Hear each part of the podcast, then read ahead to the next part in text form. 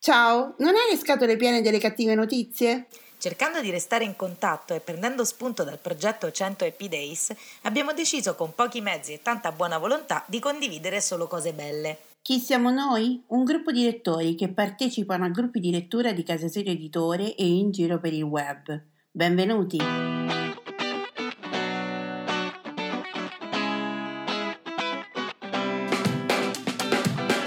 Ciao, sono Simona da Rocche di Papa. Ciao, sono Irene da Barcellona. Mentre stavamo realizzando una puntata di un podcast per Casa Sirio Editore, abbiamo dovuto coinvolgere gli amici per dare una risposta più articolata a un nostro ascoltatore e ci siamo resi conto che la risposta collettiva funzionava. E così abbiamo deciso di intraprendere questo percorso per rallegrare la giornata di tutti con un buon pensiero. Sono appunti, pensieri sparsi, sfoghi o ricordi, non necessariamente parlano di libri, sono un modo per sentirsi e lasciare un messaggio in bottiglia a chiunque voglia accoglierlo. Ci siamo ispirati al lavoro fatto da Alessandra Pagani con il suo 100 Happy Days sull'omonimo gruppo Facebook. E questa è la 62esima puntata di Voci dall'Italia. Buon ascolto!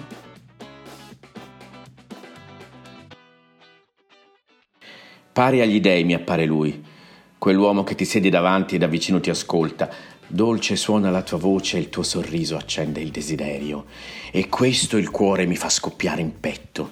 Se ti guardo per un istante non mi esce un solo filo di voce, ma la lingua è spezzata, scorre esile sotto la pelle subito una fiamma, non vedo più con gli occhi, mi rimbombano forte le orecchie e mi inonda un sudore freddo, un tremito mi scuote tutte, sono anche più pallida dell'erba e sento che non è lontana per me la morte, ma tutto si sopporta Ecco, questa non è una mia poesia, io sono Francesco Strocchi, l'autore di Ultimissimi dall'Italia, eh, libro che molto gentilmente Alessandra Pagani ha citato a proposito di erotismo. Questa è una poesia non compiuta, nel senso che abbiamo soltanto un frammento, quello che vi ho letto, di Saffo, una donna che è vissuta eh, nel, nel VI secolo a.C. e scriveva in greco antico ed è una poesia piena di erotismo, nel senso che Saffo desidera la donna che sembra appartenere a un altro uomo e spiega la gelosia o che cosa suscita in lei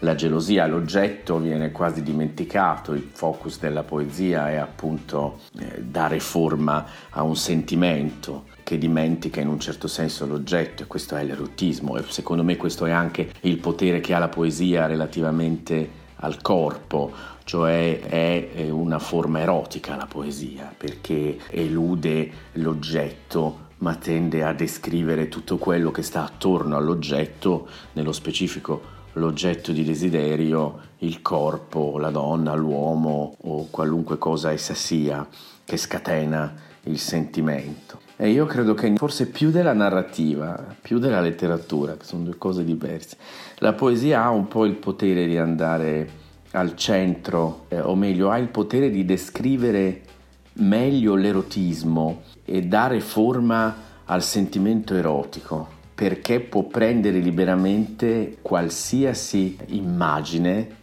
e farla diventare fortemente erotica, questo sempre eludendo l'oggetto. E per questo che io invito, se si vuole esplorare l'erotismo, eh, invito a leggere eh, per esempio gli autori classici, in particolare Catullo, Saffo, ma anche Archiloco. Sono edizioni che ci sono disponibili, della Burr per esempio, ehm, e di leggere, leggere queste poesie ad alta voce e sentire la loro potenza erotica. Eh, grazie molto ancora dell'ospitalità e spero a presto. Ciao.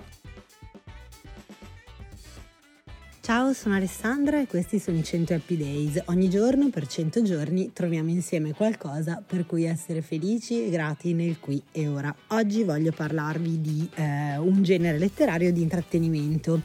Infatti, tra i vari generi che abbiamo affrontato, non abbiamo mai parlato dei libri gialli. Oggi è domenica e quindi augurandovi una buona domenica vi chiedo anche, ma voi quali sono le letture di intrattenimento che fate? So che moltissime persone leggono i gialli proprio nel tempo libero, quando appunto sono scariche di impegni vari e vogliono dedicarsi una mezz'ora rilassante.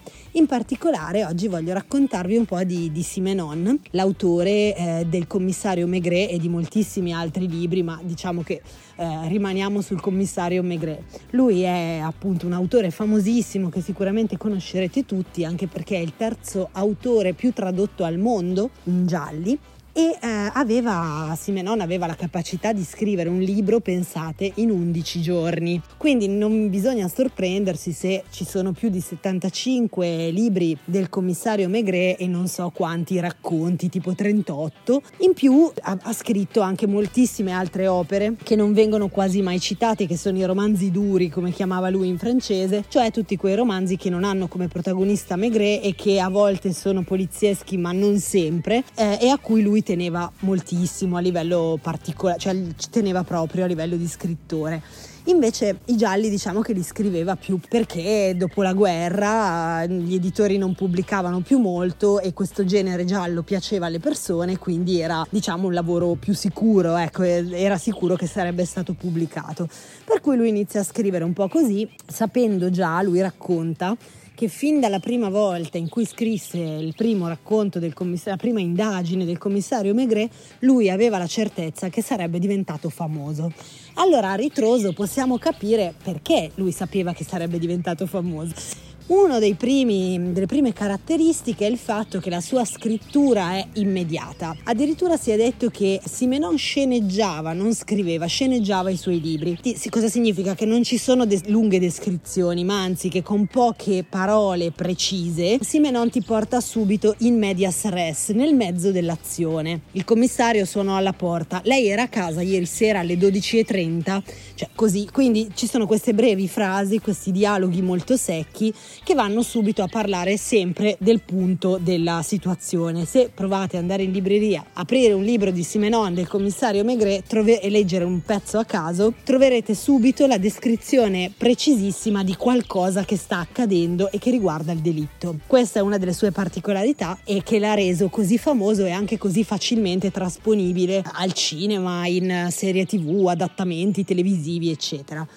La seconda particolarità è stata quella di aver spostato il focus del giallo dal tipico giallo anglosassone costruito su chi è l'assassino, per esempio, eh, non so, l'Agatha Christie dell'assassino sull'Oriente Express gioca tutto il libro su chi è l'assassino e ha e tutti, tantissimi autori anglosassoni, non solo per fare un esempio di pari levatura e di pari famosità, di pari fama. Invece Simenon sposta questo focus a perché lui è l'assassino, cioè quindi si sposta eh, in una dimensione più psicologica e questo sicuramente ne ha decretato il successo e ne ha decretato anche l'originalità. Basta, quindi il ringraziamento del giorno a questi momenti di evasione che oggi è domenica e eh, abbiamo bisogno di concederci in questo periodo. E in particolare volevo sapere poi, per introdurre un altro tema narrativo, se leggete gialli, quali sono i gialli che vi piacciono, anche contemporanei. Adesso io sono partita da un autore eh, conosciuto a tutti per includere tutte le persone a partecipare a questa conversazione, ma se eh, volete citare, tra l'altro ce ne sono anche tantissimi italiani, quindi se volete citarli siete i benvenuti.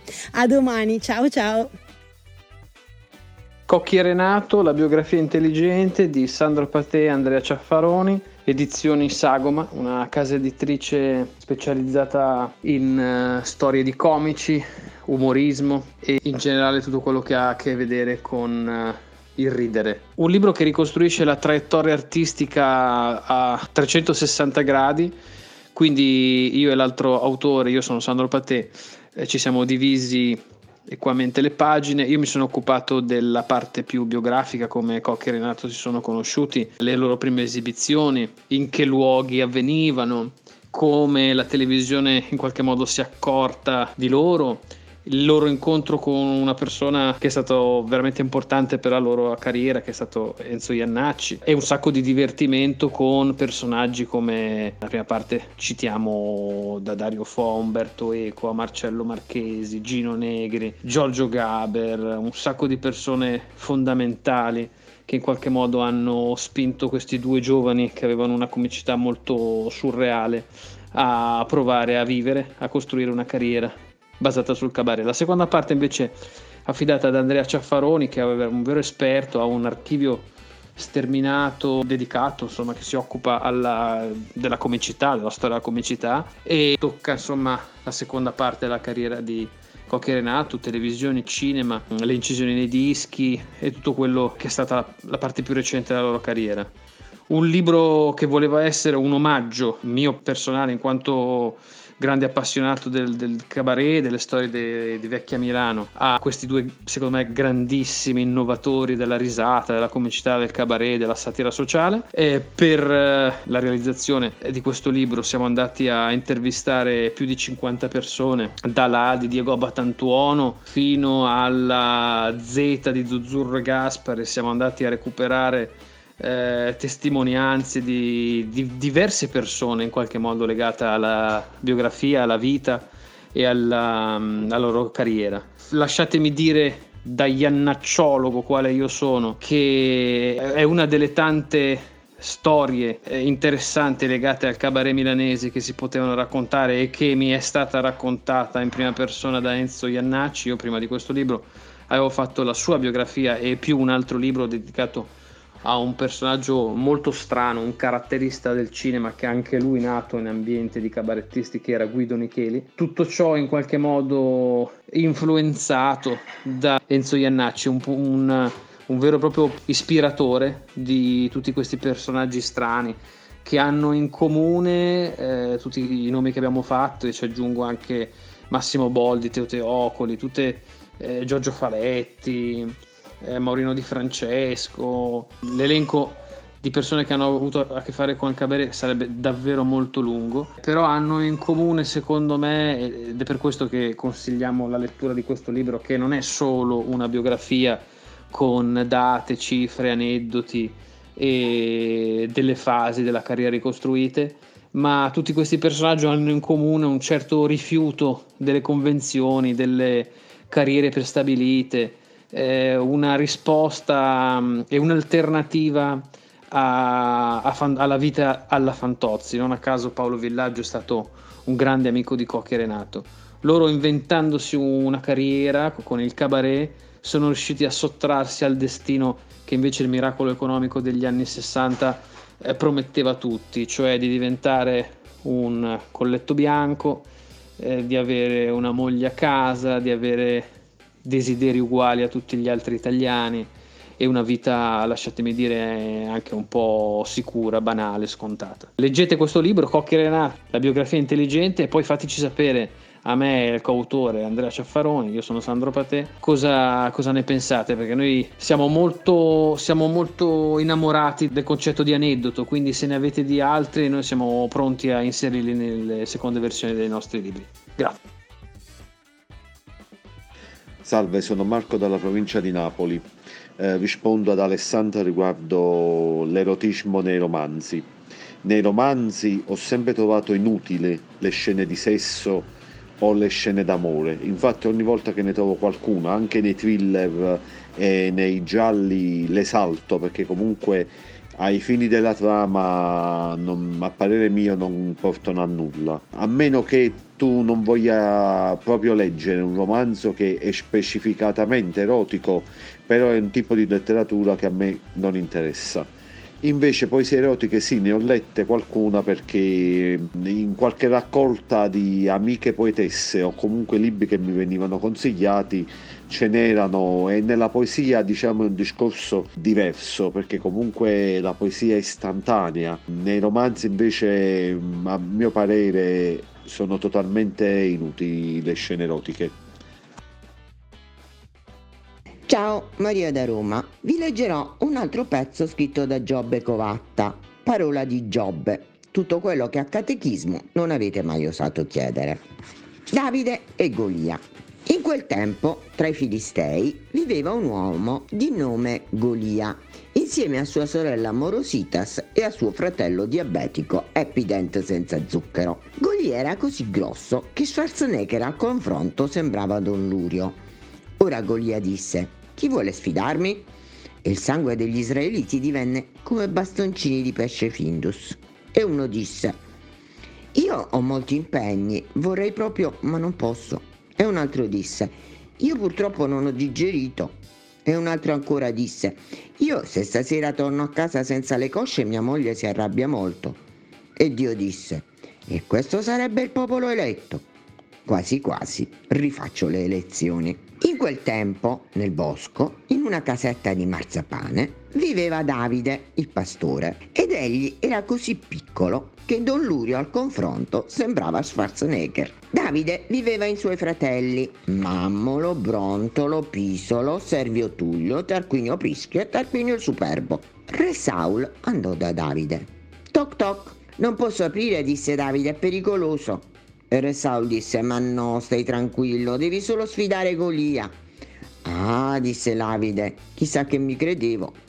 Re Saul disse, se sfidi Golia, sposi mia figlia e ti regalo l'abbonamento al Milan per tutto l'anno. E Davide domandò, ma quanto è grosso questo Golia? E Re Saul disse, ma no, è normale. E rideva, rideva, rideva che Dio la mandava. E Davide pensò, fotte, che in antica lingua ebraica significa costui vuole gabbarmi. Ma accettò. Il giorno dopo Golia scese in campo. Oddio, disse Davide quando lo vide. Eccomi qua, disse Dio quando lo sentì chiamare. Poi vide Golia e disse, Oh medesimo quanto è grosso. Se non ci mette mano il Padre Eterno siamo rovinati. Ma il Padre Eterno sono io. Non mi devo lasciare prendere dal panico. E Golia gridò in una lingua ebraica antica, ti spiezzo in due. E gli angeli e l'arcangeli in coro cantavano, David, David, tira la bomba, tira la bomba. David, David, tira la bomba, per carità.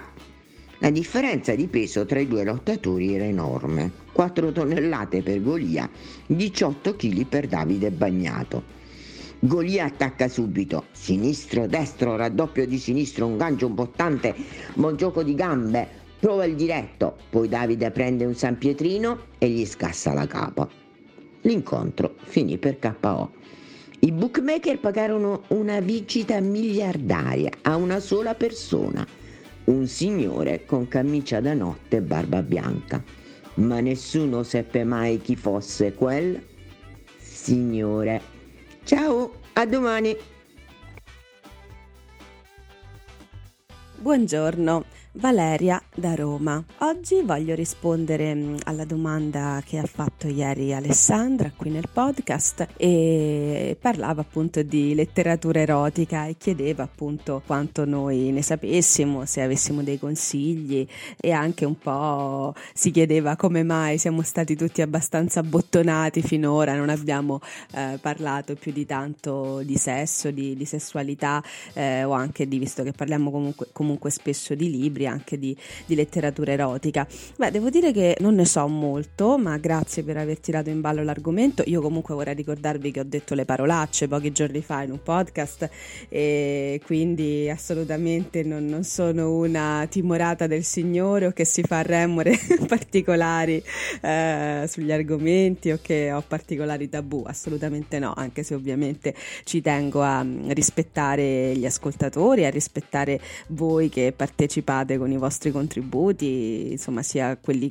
che di voi conosco e frequento ogni tanto, ma a maggior ragione anche eh, chi non ho, non ho mai visto e non so se effettivamente possa sentirsi offeso da una mia particolare scelta, diciamo, di argomento, ma spero e credo di no, perché credo di fare tutto, insomma, nel, nel rispetto, nella simpatia, nel, siamo, credo, tutti adulti, quindi, insomma, ma non, penso che non abbiamo veramente mai affrontato un tema vietato ai minori, non siamo mai stati eh, scabrosi o inopportuni, assolutamente no. Quindi, eh, però ecco, sicuramente non è che abbiamo censure, insomma, che ci hanno impedito in qualche modo di affrontare determinati argomenti, assolutamente no. Eh, per, diciamo, per partire da quello che diceva Alessandra, beh, sicuramente io credo che sia giusto comunque, almeno dal mio punto di vista, secondo la mia opinione, dividere, ecco, cioè sicuramente non, non si può mettere nello stesso insieme Harry Miller o l'amante di di Lady Chatterley, Lawrence con le 50 sfumature di grigio, di rosso, di nero, di tutti i colori che po- possono essere ancora scritti e oppure anche insomma le, le, i 100 colpi di spazzola di Melissa P. No, io ecco per puro caso lessi Melissa P, per carità eh, era una ragazzina, sicuramente ha avuto un grande successo, però insomma mh, nel suo caso a mio parere, così come nel caso delle sfumature di grigio, al di là de- delle copie vendute, che sono moltissime, e quello sicuramente è un dato da cui non si può prescindere, sicuramente c'è anche il rispetto che forse si, si deve portare a queste opere in qualche modo perché hanno saputo rispondere a un bisogno, oppure sono state ben, pubblic- ben pubblicizzate, che ci piaccia o no, a prescindere dalla loro qualità. Però ecco, diciamo che un Harry Miller ha un posto nella storia della letteratura probabilmente gli altri hanno un posto solo per, nei, tra i libri più venduti, però io credo che la letteratura sia un'altra cosa, poi probabilmente con la Melissa di oggi ci parlerei molto volentieri, credo sia è appunto una, una donna, un'ultra trentenne ormai forse distante dalla ragazzina che scrisse quel libro, tra l'altro penso viva da molti anni nella mia città, a Roma e credo, se non ho capito male, insomma vedendo un po' i social, credo che eh, il suo compagno abbia a che fare con due case editrici che amo particolarmente, ehm, sia ehm, Atlantide Edizioni e, e Tlon. Uh, quindi per carità è probabile che, che, oggi sia una donna con cui chiacchiererei volentieri e di cui ascolterei volentieri insomma le opinioni o leggerei volentieri gli scritti. Quel suo scritto giovanile che ha avuto così tanto successo sinceramente non mi diceva molto allora e ancora meno oggi. Sicuramente si può aggiungere alla letteratura erotica beh, è stato un grande successo anche Paura di volare di Erika Young, quello trovo che sia sempre un testo molto interessante degli anni 70, è sicuramente un punto di riferimento per la letteratura erotica e anche per la letteratura femminista in qualche modo. Ehm, poi sì, anch'io devo dire devo farmi una cultura, ma cercherò di farmela, grazie Alessandra per lo spunto. E quindi colgo la palla al balzo e vi avevo detto che vi avrei parlato eh, eh, spesso, comunque sarei tornata a parlarvi sicuramente di Lucio Dalla, una mia grande passione, e, mm, ed oggi vi leggo a proposito di erotismo, non canto, non me la sento, però vi riporto il testo del, della sua disperato erotico Stomp. Ti hanno visto bere a una fontana, che non ero io. Ti hanno visto spogliata la mattina birichina biriccò, mentre con me non ti spogliavi neanche la notte ed eran botte, Dio, che botte. Ti hanno visto alzare la sottana, la sottana fino al pelo, che nero. Poi mi hai detto, poveretto, il tuo sesso, dallo al gabinetto. Te ne sei andata via con la tua amica, quella alta, grande, fica tutte e due a far qualcosa di importante, di unico e di grande. Io sto sempre in casa, esco poco, penso solo e sto in mutande. Penso a delusioni, a grandi imprese, a una thailandese. Ma l'impresa eccezionale, dammi retta, è essere normale. Quindi, normalmente, sono uscito dopo una settimana. Non era tanto freddo e normalmente ho incontrato una puttana. A parte i capelli, il vestito, la pelliccia e lo stivale, aveva dei problemi anche seri e non ragionava male.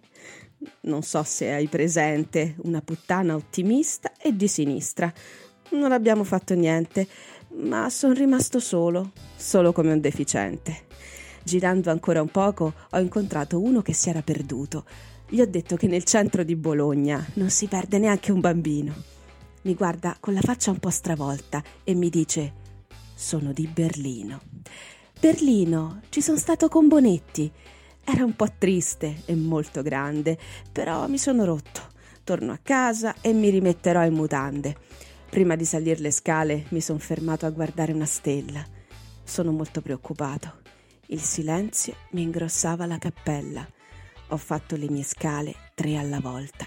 Mi sono steso sul divano ho chiuso un poco gli occhi e con dolcezza è partita la mia mano. Poropopò, poropopò, poropopò, poropopò.